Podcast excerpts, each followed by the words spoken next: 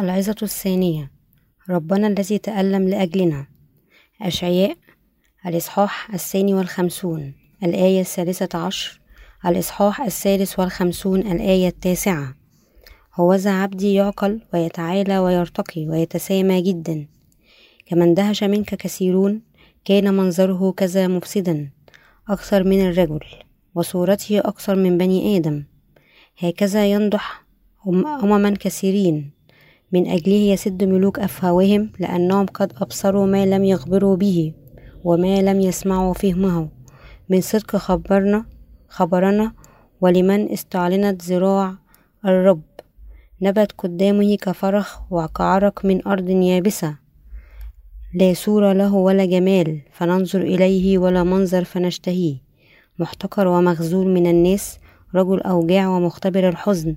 وكمستر عنه وجوهنا محتقر فلم نعتد به لكن أحزاننا حملها وأوجاعنا تحملها ونحن حسبناه مصابا مضروبا من الله مذلولا وهو مجروح لأجل معاصينا مسحوق لأجل أثامنا تأديب سلامنا عليه وبحبره شفينا كلنا كغنم ضللنا مللنا كل إنسان إلى طريقه والرب وضع عليه اسم جميعنا ظلم أم هو فتزلل ولم يفتح فيه كشاة تساق إلى الذبح وكنعجة صامتة أمام جازيها فلم يفتح فيه من الضغطة ومن الدينونة أخذ وفي جيله من كان يظن أنه قطع من أرض الأحياء أنه ضرب من أجل ذنب شعبي.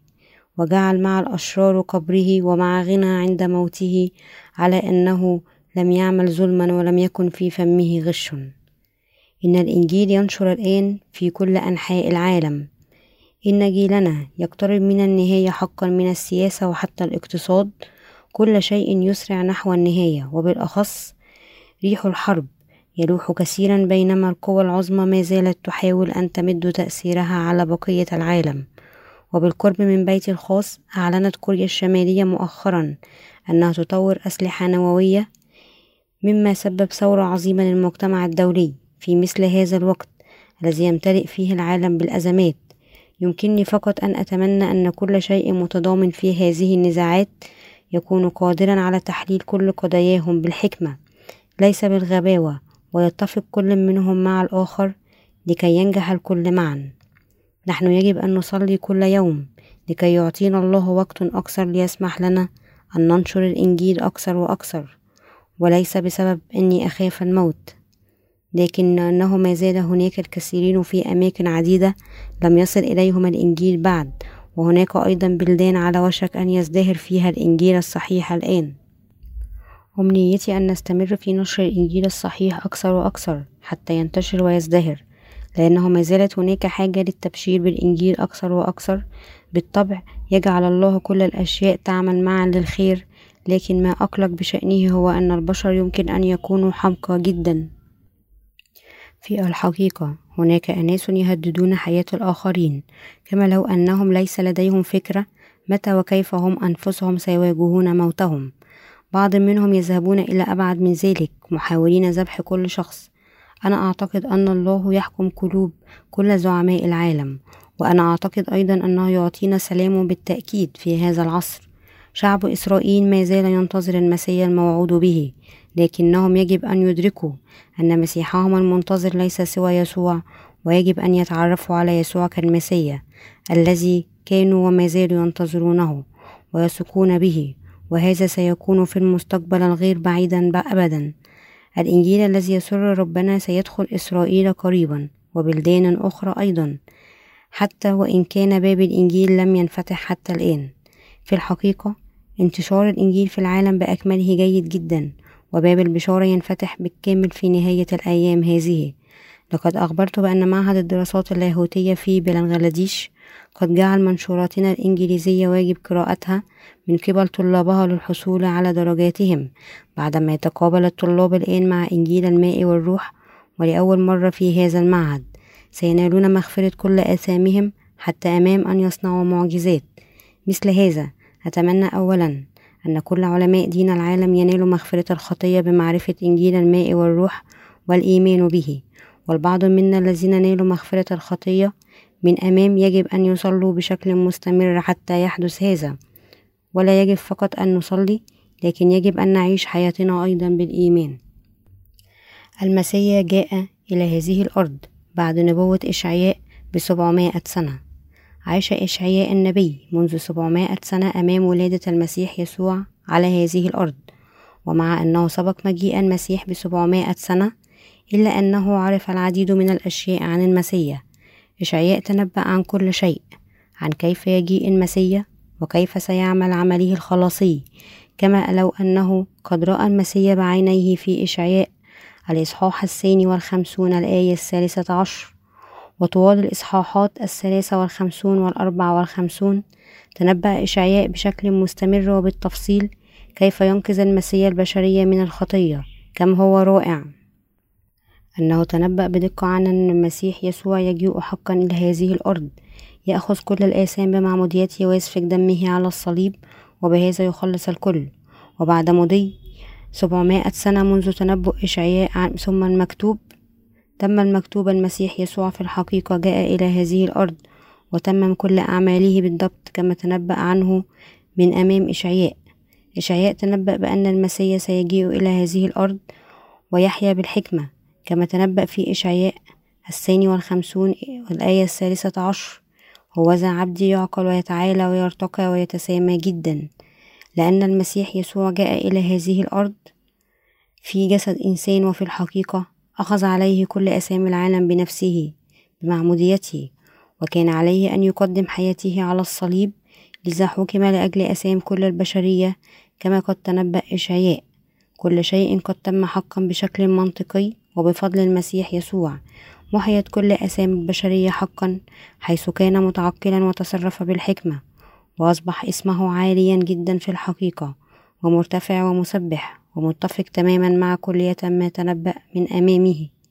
وما قد تنبأ عنه إشعياء فيما يخص السيد المسيح في الواقع أصبح حقيقي. وبالرغم من ذلك عندما جاء ربنا لهذه الأرض لم يتعرف عليه شعب إسرائيل بشكل صحيح. ومع ذلك جاء ربنا لهذه الأرض وأخذ عليه أسامي العالم بما فيها أسامي الإسرائيليين. ومات على الصليب وقام من الموت ثانيا. لم يؤمن شعب إسرائيل حتى بمعمودية المسيح ولا في دمه. في الحقيقة لم يعرفوا الإسرائيليين أن هذا هو المسيح المنتظر المولود من أمتهم وأنه بمعموديته وصليبه لم يعالج مشكلة آثام الإسرائيليين فقط لكن أيضا آثام كل البشرية لكنهم لم يدركوا أن المسيح يسوع هذا كان في الحقيقة ابن الله. المسيح المنتظر الحقيقي لشعب إسرائيل الإسرائيليون يجب أن يدركون الآن بشكل صحيح أن يسوع حقا هو المسيح الذي كانوا وما زالوا ينتظرونه طوال هذه السنوات. آلام يسوع كانت لأجل أن تمحى أسامي العالم. عندما جاء يسوع لهذه الأرض عانى في الحقيقة إهانة شديدة تفوق أي وصف. كما تبين في إشعياء الثالث والخمسون المسيح ظهر حقا أنه رجل حزن بحمله لكل هذه الآثام عليه. وهو قد أصيب كثيرا جدا بشدة لهذا يخبرنا الكتاب المقدس أنه حتى نحن أدرنا وجوهنا عنه. لكن البعض تعرف على يسوع في الحقيقة كالمسيح لأنه كان قد عانى أكثر من لازم من أناس عصره. والكثيرون لم يتعرفوا على يسوع كالمسيح ولم يؤمنوا به كمخلص. جاء ربنا لهذه الأرض في طاعة لإرادة الآب ليتمم عمله لخلاص البشرية من آثام العالم. وليقوم بهذا العمل كان في الحقيقة مضطهد بشدة. لم يكن كافيا بالنسبة له أن يأتي لعالم مخلوقاته الخاص في جسد إنسان الذي قد خلقه بنفسه على صورته الخاصة لكنه كان أيضا مضروبا ومسحوقا ومحتقرا ومضطهدا أكثر من اللازم. إلى الحد الذي يخبرنا فيه الكتاب المقدس أننا أخفينا وجوهنا عنه فلم يوقر كالمسيح على هذه الأرض بل اضطهد كما لو كان, كان مجنونا. وأذل كثيرا لدرجة لا يمكن أن تصفها الكلمات فكما نحول وجوهنا عنه عندما نرى إنسان يذل ويحرج بشكل كبير هكذا اضطهد المسيح أمام مخلوقاته الخاصة إلى مصيره أن الإسرائيليين أخفوا وجوههم عنه في ذلك الوقت. عندما جاء يسوع إلى هذه الأرض بماذا شبه؟ عندما جاء المسيح إلى هذه الأرض كان في الحقيقة مثل نبتة طرية كجزر خارج أرض الجافة في الحقيقة حتى عندما نقارن ربنا بنا نجد أن هذا المسيح المنتظر كان أقل وسامة أو الجاذبية. ظهور المسيح المنتظر كان مثل شخص لا يملك شيء ليفتخر به. عندما أتى المسيح لهذه الأرض لم يكن له جمال في ظهوره كما كنا نرغب. لكن بغض النظر عن هذا الظهور كالمسيح المنتظر فهو تعامل بحكمة. استلم وضع الأيادي من يوحنا ليأخذ كل آثامنا على جسده طبقا للنظام القرباني. وصلب وسفك دمه وقام من الموت ثانيا. وهكذا خلصنا من أثامنا لأن هذا المسيح المنتظر أخذ كل أثامنا عليه من أمام معموديته على يد يوحنا. وقبل أن يصلب يسفك دمه لأجلنا كما يقول إشعياء الثالث والخمسون الآية الثالثة. محتقر ومغزول من الناس رجل أوجاع ومختبر الحزن وكمستر عنه وجوهنا محتقر فلم نعتد به لأن مسيحنا المنتظر كان يجب أن يجيء لهذه الأرض ويمحو كل آثام العالم باستلام وضع الأيادي وسفك دمه وكان يجب أن يكون مزلف الحقيقة بهذا الشكل من أمام شعب إسرائيل والجنود الرومان. آلام المسيح قد سبق وتنبأ بها منذ سبعمائة عام مضى. كان يجب على المسيح في الحقيقة أن يأتي لهذه الأرض ويعمد أمام يوحنا ويسفك دمه على الصليب ويقوم من الموت ثانيا. وقد تنبأ مسبقا إشعياء النبي منذ سبعمائة سنة أمام ولادة السيد المسيح. كما أن النبي إشعياء قد تنبأ عن مجيء المسيح المنتظر وأن المسيح يسوع سيأتي حقا لهذه الأرض بالضبط كما تنبأ.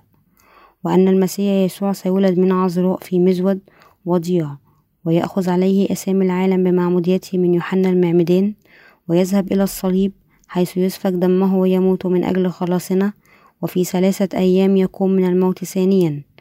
وكما كانت الأيادي توضع على رأس ذبيحة المحرقة ويسفك دمها في يوم الكفارة سفر لويين الإصحاح السادس عشر حيث تغفر آثام سنة هكذا. أخذ يسوع أيضا عليه كل أثامنا بمعموديته من يوحنا وسفك دمه ومات على الصليب. تماما كما جاء في كلمات النبوة بعد أخذ كل أسامي العالم بمعموديته. مر يسوع في الحقيقة بثلاثة سنوات من الألم خلال حياته العامة السبب الذي لأجله قد صلب يسوع المسيح بمعموديته من يوحنا المعمدان أن كل أسامي العالم قد انتقلت إليه. ولهذا أيضا قد احتكر هكذا وكان مضطهد ومضطهد من أمام كل شخص في الحقيقة. الناس لا ينكرون فقط بأن يسوع كان المسيح لكن أيضا بعض من اليهود والروم كرهوا واضطهدوا يسوع اضطهاد يفوق كل وصف ورفضوه إلى أقصى حد. ورغم كل هذا الكره إلا أن يسوع في الحقيقة أخذ عليه كل أسامي البشرية باستلام معموديته من يوحنا المعمدان في نهر الأردن وقبل أن يسفك دمه على الصليب المسيح تعمد أمام يوحنا وسفك دمه على الصليب ليتمم إرادة أبيه. هو قد تعرى على الصليب وبصق عليه كل الناس المحيطين. وسخروا من يسوع في ذلك الوقت وعنفوه وقالوا له إذا كنت حقا أنت ابن الله إذا انزل وخلص نفسك. عندما بدأ يسوع سنوات خدمته بمعموديته كان يجب عليه في الحقيقة أن يمر بالعديد من الآلام البشرية مع أن المسيح يسوع حمل في الحقيقة على كتفه آثام العالم بمعموديته لأجل البشرية إلا أن الناس في تلك الأيام كانت عاجزة عن تفهم هذا فكان يسوع مكروها وهو الذي جاء كالمسيا المنتظر اضطهدوه بشكل مستمر وجعلوه يعاني آلاما عظيمة وشجب وإهانة في الحقيقة. يسوع المسيح قد كره كثيرا حتى أن الكتاب المقدس يخبرنا أنه قد عمل مثل دودة على هذه الأرض. حقا أنت ليس عندك فكرة كم كره الفريسيون يسوع. هؤلاء الفريسيون لم يتركوا المسيح وحيد لأنه ظهر ليهدد قيادتهم وشعبيتهم لذا كرهوا المسيح محاولين دائما أن يجدوا عيوبا فيه. وما ترددوا أن يطلقوا كل أنواع الهجمات الشخصية ضده إلا أن كل مخططاتهم كانت تفشل دائما. خضع المسيح لكل أنواع الإهانات والشجب والكراهية والشر وهذا ما قد تنبأ به إشعياء. وكيف أن المسيح سيضطهد؟ يمكننا أن نتأكد إذا من خلال تلك النبوات المفصلة للنبي إشعياء التي تنبأ بها منذ سبعمائة سنة. أمام مجيء المسيح ما نوع المعاملة التي نالها يسوع في هذا العالم. هل الناس يؤمنون بيسوع المسيح المسيح من جاء بالماء والدم. على أي حال بغض النظر عن كل هذه الآلام أكمل يسوع المسيح أعماله بكل هدوء. الآن يجب أن يدرك شعب إسرائيل وكل شخص في العالم بأن هذا المسيح المنتظر هو السيد المسيح يسوع ويؤمن به. حتى تمحى أسامي الإسرائيليين وكل شخص في العالم المسيح استلم معموديته بوضع الأيدي وصلب حقا وعانى على كل آلامه حتى النهاية وعمل هذا. قد خلص بخدمته المؤمنين من أساميهم تماما وصدق على إيمان هؤلاء المؤمنين على أنهم أصبحوا كاملين. وعلى الرغم من حقيقة أن المسيح جاء للعالم متواضعا وعلى الرغم من حقيقة أنه عمد مات على الصليب وقام من الموت ثانيا ليمحو أسام كل شخص. إلا أن أولئك الذين آمنوا به كانوا قلة قليلة وبالنسبة لنا لكي نعيش يجب أن نؤمن بأن يسوع حقا مخلصنا الحقيقي ومسيحنا المنتظر وأنه هو المسيح ليس فقط للإسرائيليين لكن أيضا لكل البشرية وأن يسوع في الحقيقة أخذ عليه أسامنا بمعموديته وأخذ حزننا وأمراضنا ولعناتنا.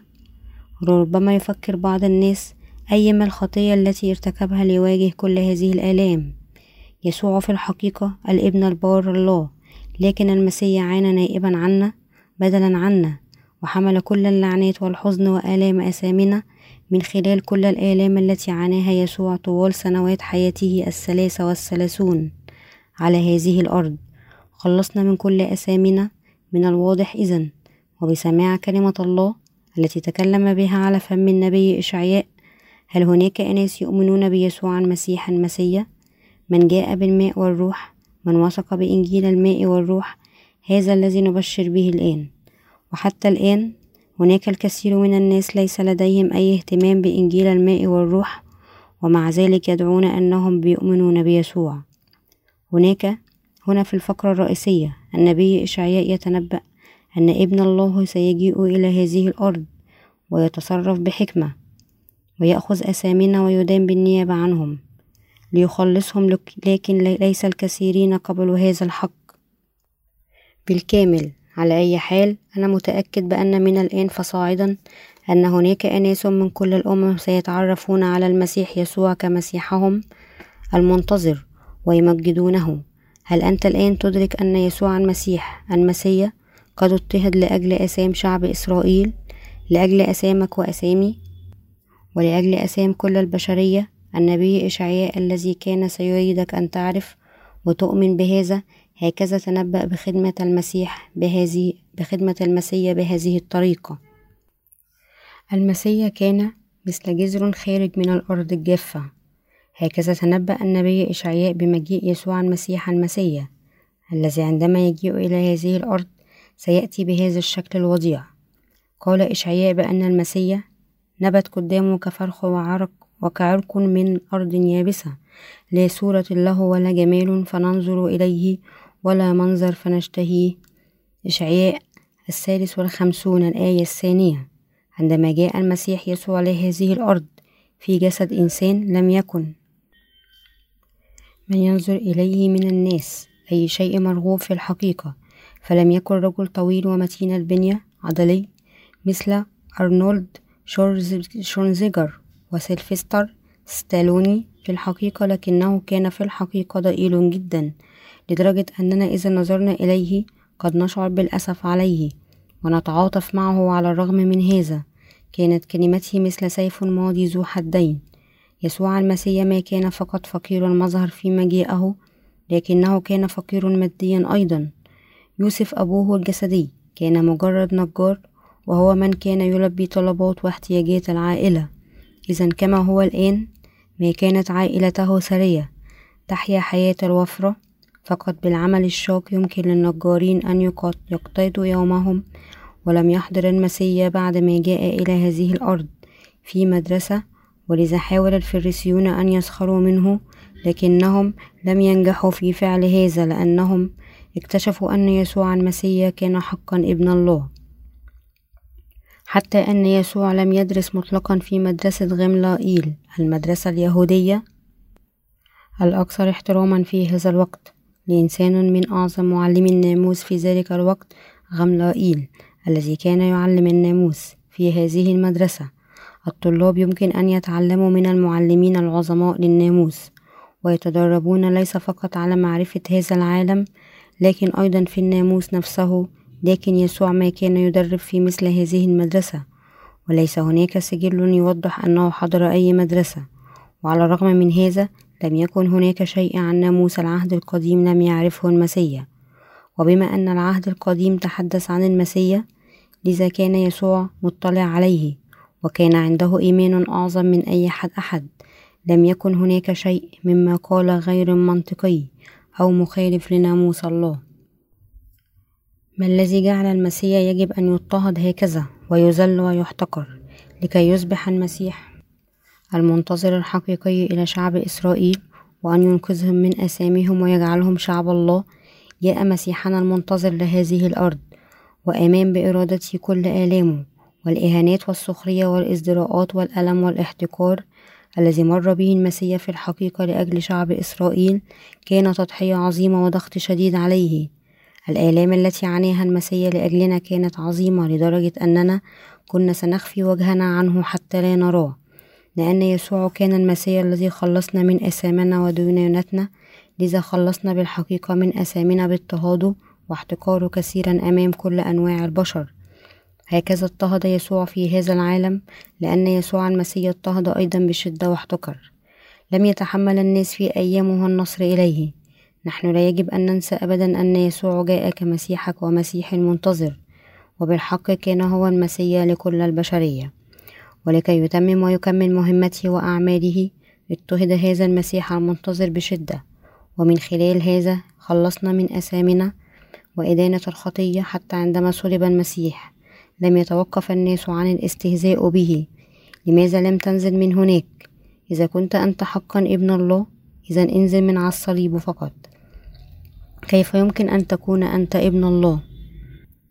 إذا كنت ابن الله انزل وخلص اللص المعلق بجانبك. هذا أفضل لك الآن. انزل وخلص نفسك. استمروا بسخريتهم. آه. نعم. لماذا لا تحول هذه الحجارة إلى الخبز؟ إذا كنت أنت ابن الله أعطنا البرهان. بين لنا البرهان حتى يمكننا أن نؤمن بك. إذا لم يمكنك أن تعمل هذا فأي نوع من المسيح المنتظر أنت؟ كما أن هذا مثير للشفقة. وهكذا أهان الناس المسيح. شجبوه وسخروا منه إلى أقصى حد وعروه وبصقوا على وجهه عين السيد المسيح المهزل الأكبر. والإذلال والإهانات بشكل غير مسبوق ولا يمكن أن ترى مثله مرة ثانية أبدا.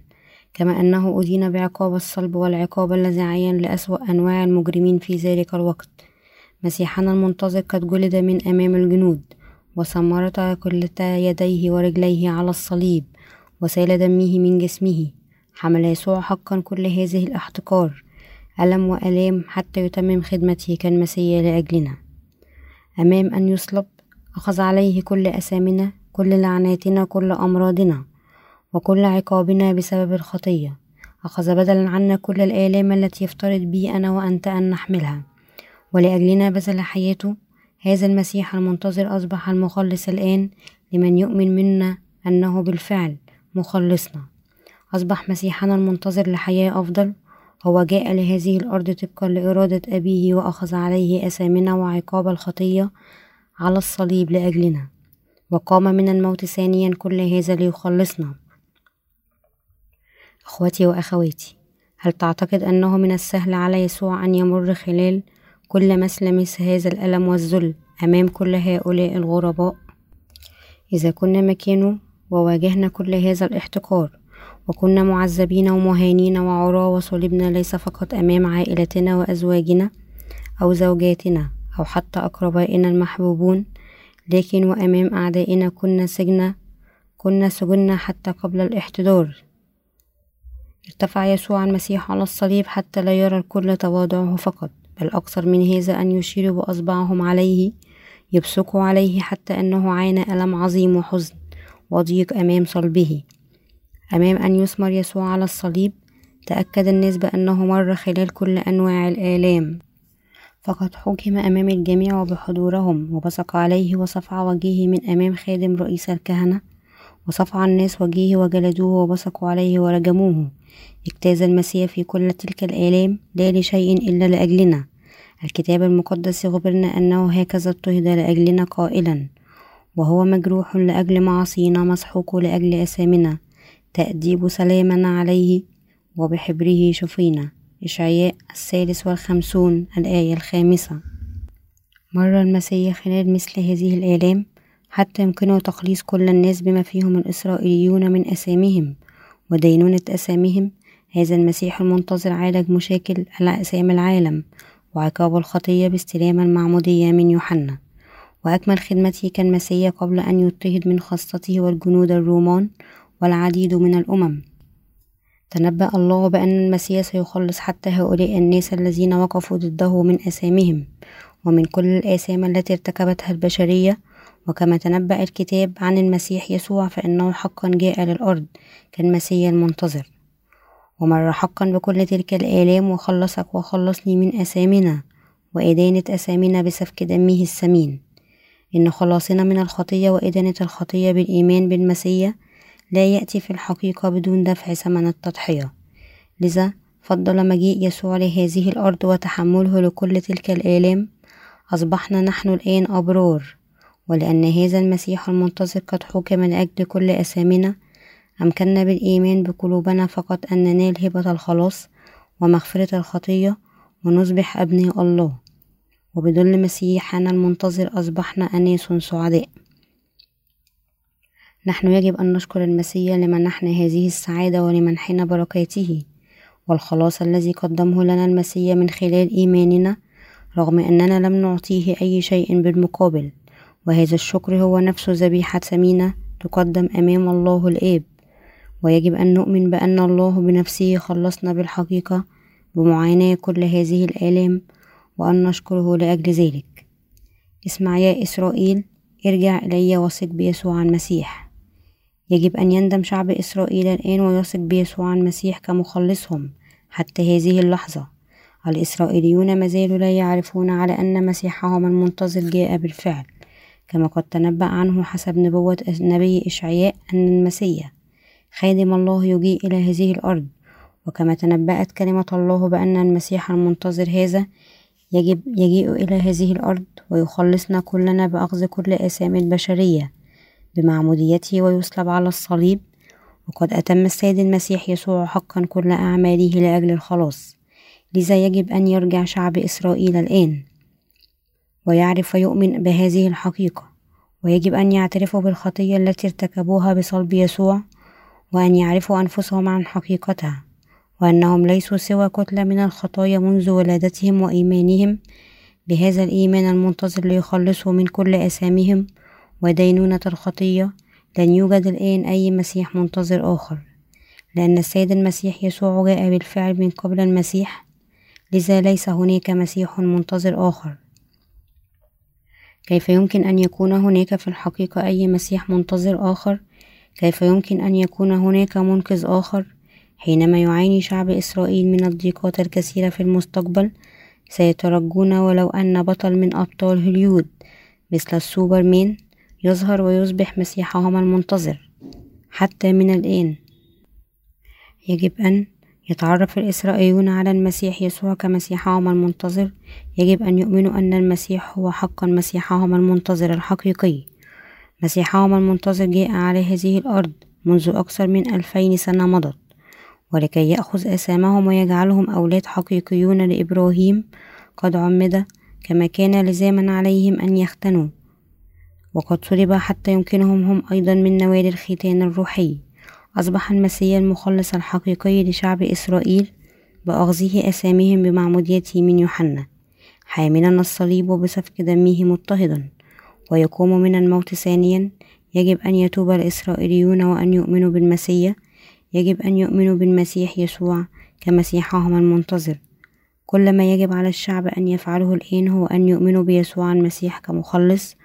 ويدركون أن نبوة المسيح تنبأ بها إشعياء تحققت في المسيح يسوع.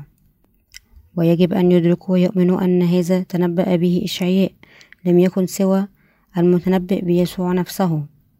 نبوات العهد القديم قد تتمت في المسيح يسوع غير تاركا لأصغر حرف في النبوة. في الفقرة الرئيسية قال أيضا أن العديد من الأمم تتشتت. إشعياء الثاني والخمسون الآية الرابعة عشر إلى الخامسة عشر. يقول كما أنهش منك كثيرون كان منظره كذا مفسدا أكثر من الرجل وصورته أكثر من بني آدم. هكذا ينضح أمام كثيرين. من أجله يسد ملوك أفهاوهم. لأنهم قد أبصروا ما لم يخبروا به ولم يسمعوا فهموا فهموه. حينما جاء المسيح يسوع لهذه الأرض عانى من آلام كأعظم مجرمين هذا العالم المدان حتى الموت. ضحى بنفسه بمعاناة الكثير من الآلام كمجرم من مجرمي هذا العالم وهو طالبا أن يجعل كل البشرية شعبا له. وقد خلص شعبه من ينال مغفرة الخطية بالوثوق به وهكذا خلصهم سيمسح سيسمع الناس الأخبار الرائعة للخلاص التي لم يسمعوا بها ولا رأوها من أمام وكل أولئك الذين لم يسمعوا بأن المسيح كان المسيح يسوع سيسمعون حقا ويثقون به في النهاية.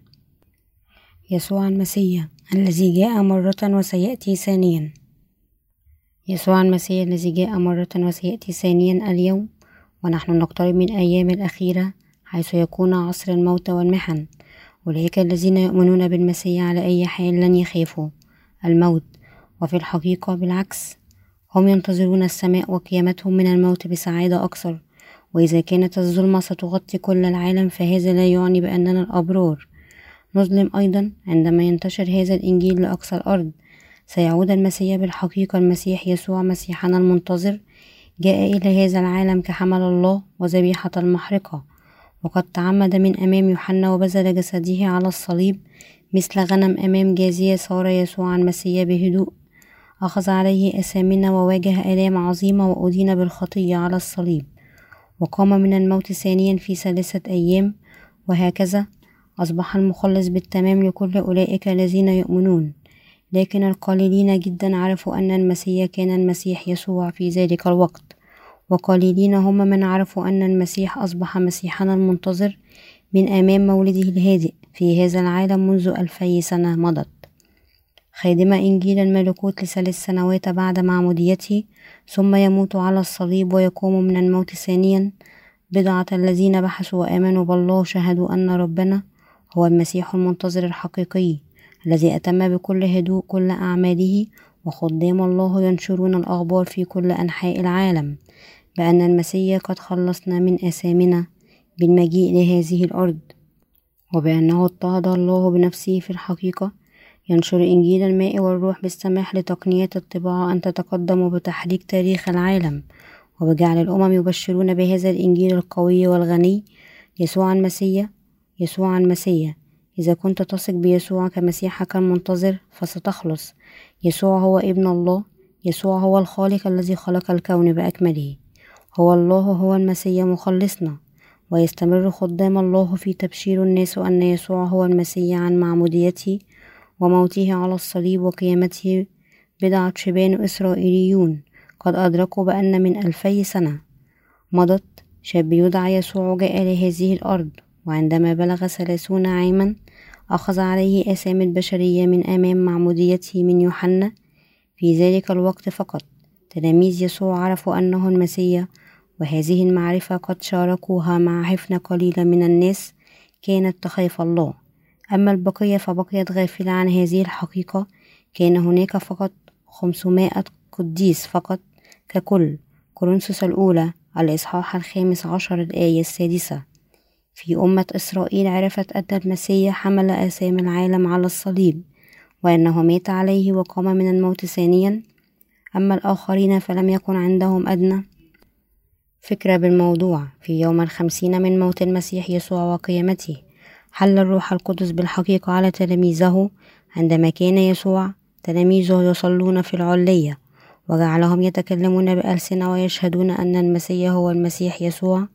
فلم يخاف تلاميذه من الموت وشهدوا بشكل صريح. يسوع المسيح المسيح مخلصنا المنتظر. يسوع القائم هو مسيحنا. في ذلك الوقت آمن العديد من الناس بيسوع المسيح الله قد خلصك حقا وخلصني من أثامنا ودينونة الخطية لأنه عانى مثل هذه الآلام العظيمة لينقذنا هكذا من أثامنا وحكمنا بالموت. لذا يجب علينا أن نؤمن به. أولئك الذين لا يؤمنون يجب أن يتوبوا ويعودون إليه ونحن يجب أن ننشر حقيقة الإيمان هذه. شعب إسرائيل في الحقيقة خائف الآن بشدة وفي حالة توتر لذا يجب أن يسمعوا كلمة الخيمة التي تحدث بها الله إليهم. والآن ونحن نقترب من النهاية فإن إنجيل الماء والروح الذي أعلن في النظام القرباني للخيمة سيجد طريقة بالتأكيد لشعب إسرائيل ويؤمنون أخيرا أن المسيح يسوع كان هو حقا المسيح الذي تكلم عنه الله إليهم. الله كان قد سبق وأخبر شعب إسرائيل عن النظام القرباني وهم وثقوا به وفي الحقيقة ما زالوا يرغبون في تقديم الذبائح إلى الله طبقا لنظام الخيمة القربانية هذا. ما زال هناك بعض الأصوليين بين الإسرائيليين الذين يعيشون في الكفر ما زالوا حتى الآن يعيشون على تقديم الذبائح في الكفر بهذه الطريقة. هم بكلمات أخرى يقدمون هذه التقدمات التي كانت تقدم قبلا في الخيمة. ربما هم نسل هارون ويحفظون تقاليد عائلاتهم وهم يعيشون في الكفر بدلا من المدن. ولو أنهم إسرائيليون يعيشون منعزلين وعزلوا عن الناس كقبيلة إلا أننا يجب أن نبشر بكلمة الخيمة إلى هؤلاء الناس أيضا وهي أن المسيح جاء قبلا إلينا وخلصنا بحسب إيماننا. يجب أن نشكر يسوع لمجيء إلى الأرض لأنه اضطهد وحكم عليه بدلا عنا كي يخلصنا ويخلصك من أثامنا ومن دينونة الخطية. المحبة قوية كالموت الغيرة قاسية كالهاوية. في الحقيقة أننا خلصنا من أثامنا وحكم الموت الأمر الذي لم يكن ليتم بمحض الصدفة. كما لو كنا قد تسلمناه بالبريد ولهو مثل الرسائل المتسلسلة التي تخبرنا أننا يجب أن نرسلهم إلى أكثر إلى أكثر من عشرون إنسان وإلا سنفنى ولا خلاصنا ومغفرة الخطية كإحدى العروض العديدة التي تعلن اثنان للبيتزا بسعر الواحدة. حيث يمكننا أن نطلب ببساطة ونملأ معدتنا حتى آخرها. خلاصنا في الحقيقة جاء بإرسال الله ابنه إلينا وبنقل أسامنا إليه وبجعله يعاني ويكون مضطهد بسبب كل هذه الآثام. لهذا أنت وأنا يجب أن نثق به بكل القلب ونشكره. عارفين كيف خلصنا فكيف لأي شخص أن يهمله أو يرميه كزوج حذاء بالي؟ ويضعه جانبا كبعض الأدوات المكسورة التي بلا فائدة في الغربة في الغرفة العلوية أو نهمله كما لو أنه ينتمي لشخص آخر. هل بينكم أحد الآن يحضر كنيسة الله؟ وحتى الآن لم ينال مغفرة الخطية؟ هل هناك أحد في الحقيقة لم يؤمن إلى الآن إنجيل الماء والروح؟ إذا كان هناك حقا مثل هؤلاء الناس فهم يجب أن يتوبوا ويثقوا بالمسيح. وإذا كنت أنت تائه ولست متأكد من الطريق الذي تسلك فيه. فقد ثق بكلمة الحق من كل القلب. لأن أولئك الذين لا يؤمنون ويرفضون حب ابن الله هذا الحب الذي خلصهم باجتيازه كل تلك الآلام لا لشيء سوى من أجلهم ويخطئون في تقدير قيمة حبه ويرفضونه. ستتوالى عليهم اللعنات. الكتاب المقدس يخبرنا لأن المحبة قوية كالموت الغيرة قاسية كالهاوية. نشيد الأنشاد الإصحاح الثامن الآية السادسة. محبة الله قوية وعظيمة جدا حتى أنها تسببت في العقاب القاسي للناس الذين يرفضونه إلى النهاية. يخبرنا بكلمات أخرى أنه إذا مات شخص ما هو أو هي في شره فسيعاني الألم الذي بلا رحمة حقا في جهنم مثل الهاوية. الكراهية قاسية مثل الهاوية. عندما أحبك المسيح أحبك هكذا كثيرا. وعندما تعمد وسفك دمه وعين كل أنواع الآلام كان ذلك فقط لينقذك. فإذا لم تثق أنت بهذا الحب ورفضته ستعاني هذا الألم القاسي بالتأكيد وهي معاناة الهاوية والجحيم. وهكذا قال الله وكما تعين للإنسان أن يموت مرة لكن بعد هذا الدينونة. عبرانيين الإصحاح التاسع الآية السابعة والعشرون. وعندما نموت لربما ينتهي جسدنا لكن أمام الله ليست تلك هي النهاية لنا. أن تدوس بقسوة وترفض حب الله يجعلهم الله يعيشون إلى الأبد ولن يموتوا وسيجلب عليهم ألام بلا رحمة حقا. هو بكلمات أخرى سيلقيهم بالحقيقة في النار ويحرقون إلى الأبد. وسيعانون كل ألمه بشكل مستمر بشكل لا نهائي. وإلى الأبد إلى القاسي ليس سوى. وإلى الألم القاسي ليس سوى من الكراهية القاسية. الله هل تعتقد أن الله لن يكون قادر على فعل مثل هذا الشيء؟ لا تنسى أن لا شيء مستحيل على الله. الحب العظيم والأعلى الله لنا. بالألم بنفسه لأجلنا. قد خلصنا من كل لعناتنا.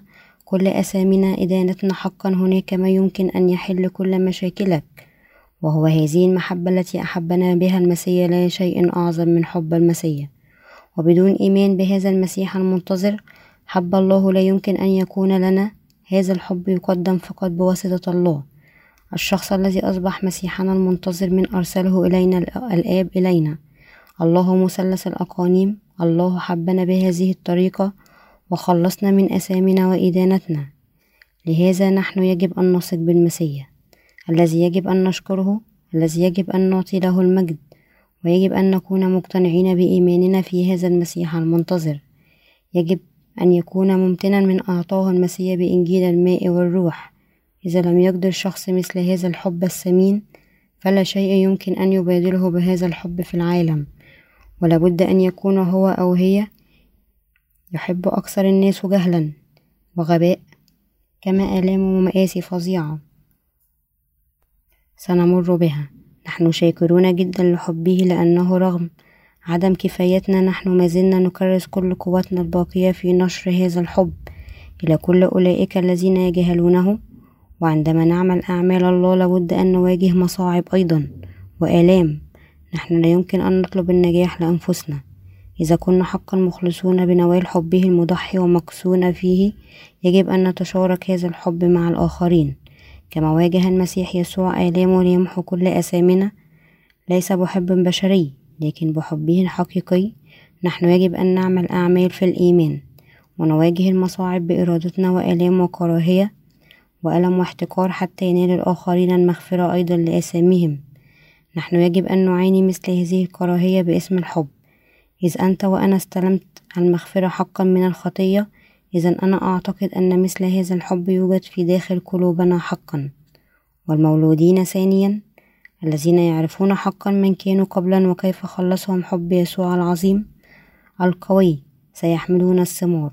المخلصون هم الأشجار التي تحمل ثمار الخلاص لأن الشجرة تعرف بثمرتها. متى الإصحاح الثاني عشر الآية الثالثة والثلاثون؟ أمام أن تخلص كنت غارق بالكامل في أسامك وهكذا لم تتمكن حتى على الشكوى ومصيرك الإلقاء في جهنم. اعتقدت أن الله أصبح منقذك بمجيئه للأرض في جسد إنسان واضطهد لأجلك وأنه بالألم لأجل مصلحتك هو خلصك من آثامك وحكمك. ويمكنك التأكد من نوالك الخلاص إذا كنت استلمت هذا الحب حقا. إذا أنت وأنا يجب أن يكون لدينا بالتأكيد قلوب ترغب في العيش لأجل الآخرين. إذا لم يكن لشخص مثل هذا القلب إذا هو أو هي ما استلم مغفرة الخطية. وبالصدق هذا الشخص فقط يدعى أنه استلم مغفرة الخطية. كما واجه السيد المسيح كل آلامه لينقذنا من أثامنا وحكمنا. لأنه هو قد حبنا إذا كنا خلصنا حقا بالوثوق بهذا الحب. إذا هذا الحب يوجد داخل قلوبنا. لماذا؟ لأن السيد المسيح يعيش الآن في قلوبنا اضطهد لأجلنا وحبنا. نحن يجب أن نرغب أيضا أن نعيش للآخرين ونواجه مصاعب لأجلهم لأن البعض منا الذين استلموا مغفرة الخطية لم تعد أي خطية في قلوبنا. قلوبنا تحولت وأصبحت مثل قلب المسيح. أشكر المسيح يسوع لمجيئه للأرض ليعتمد ويسفك دمه على الصليب ولمعاناة كل آلامه لأجلنا حتى يصبح مسيحنا المنتظر الذي قد خلصنا من كل آثامنا.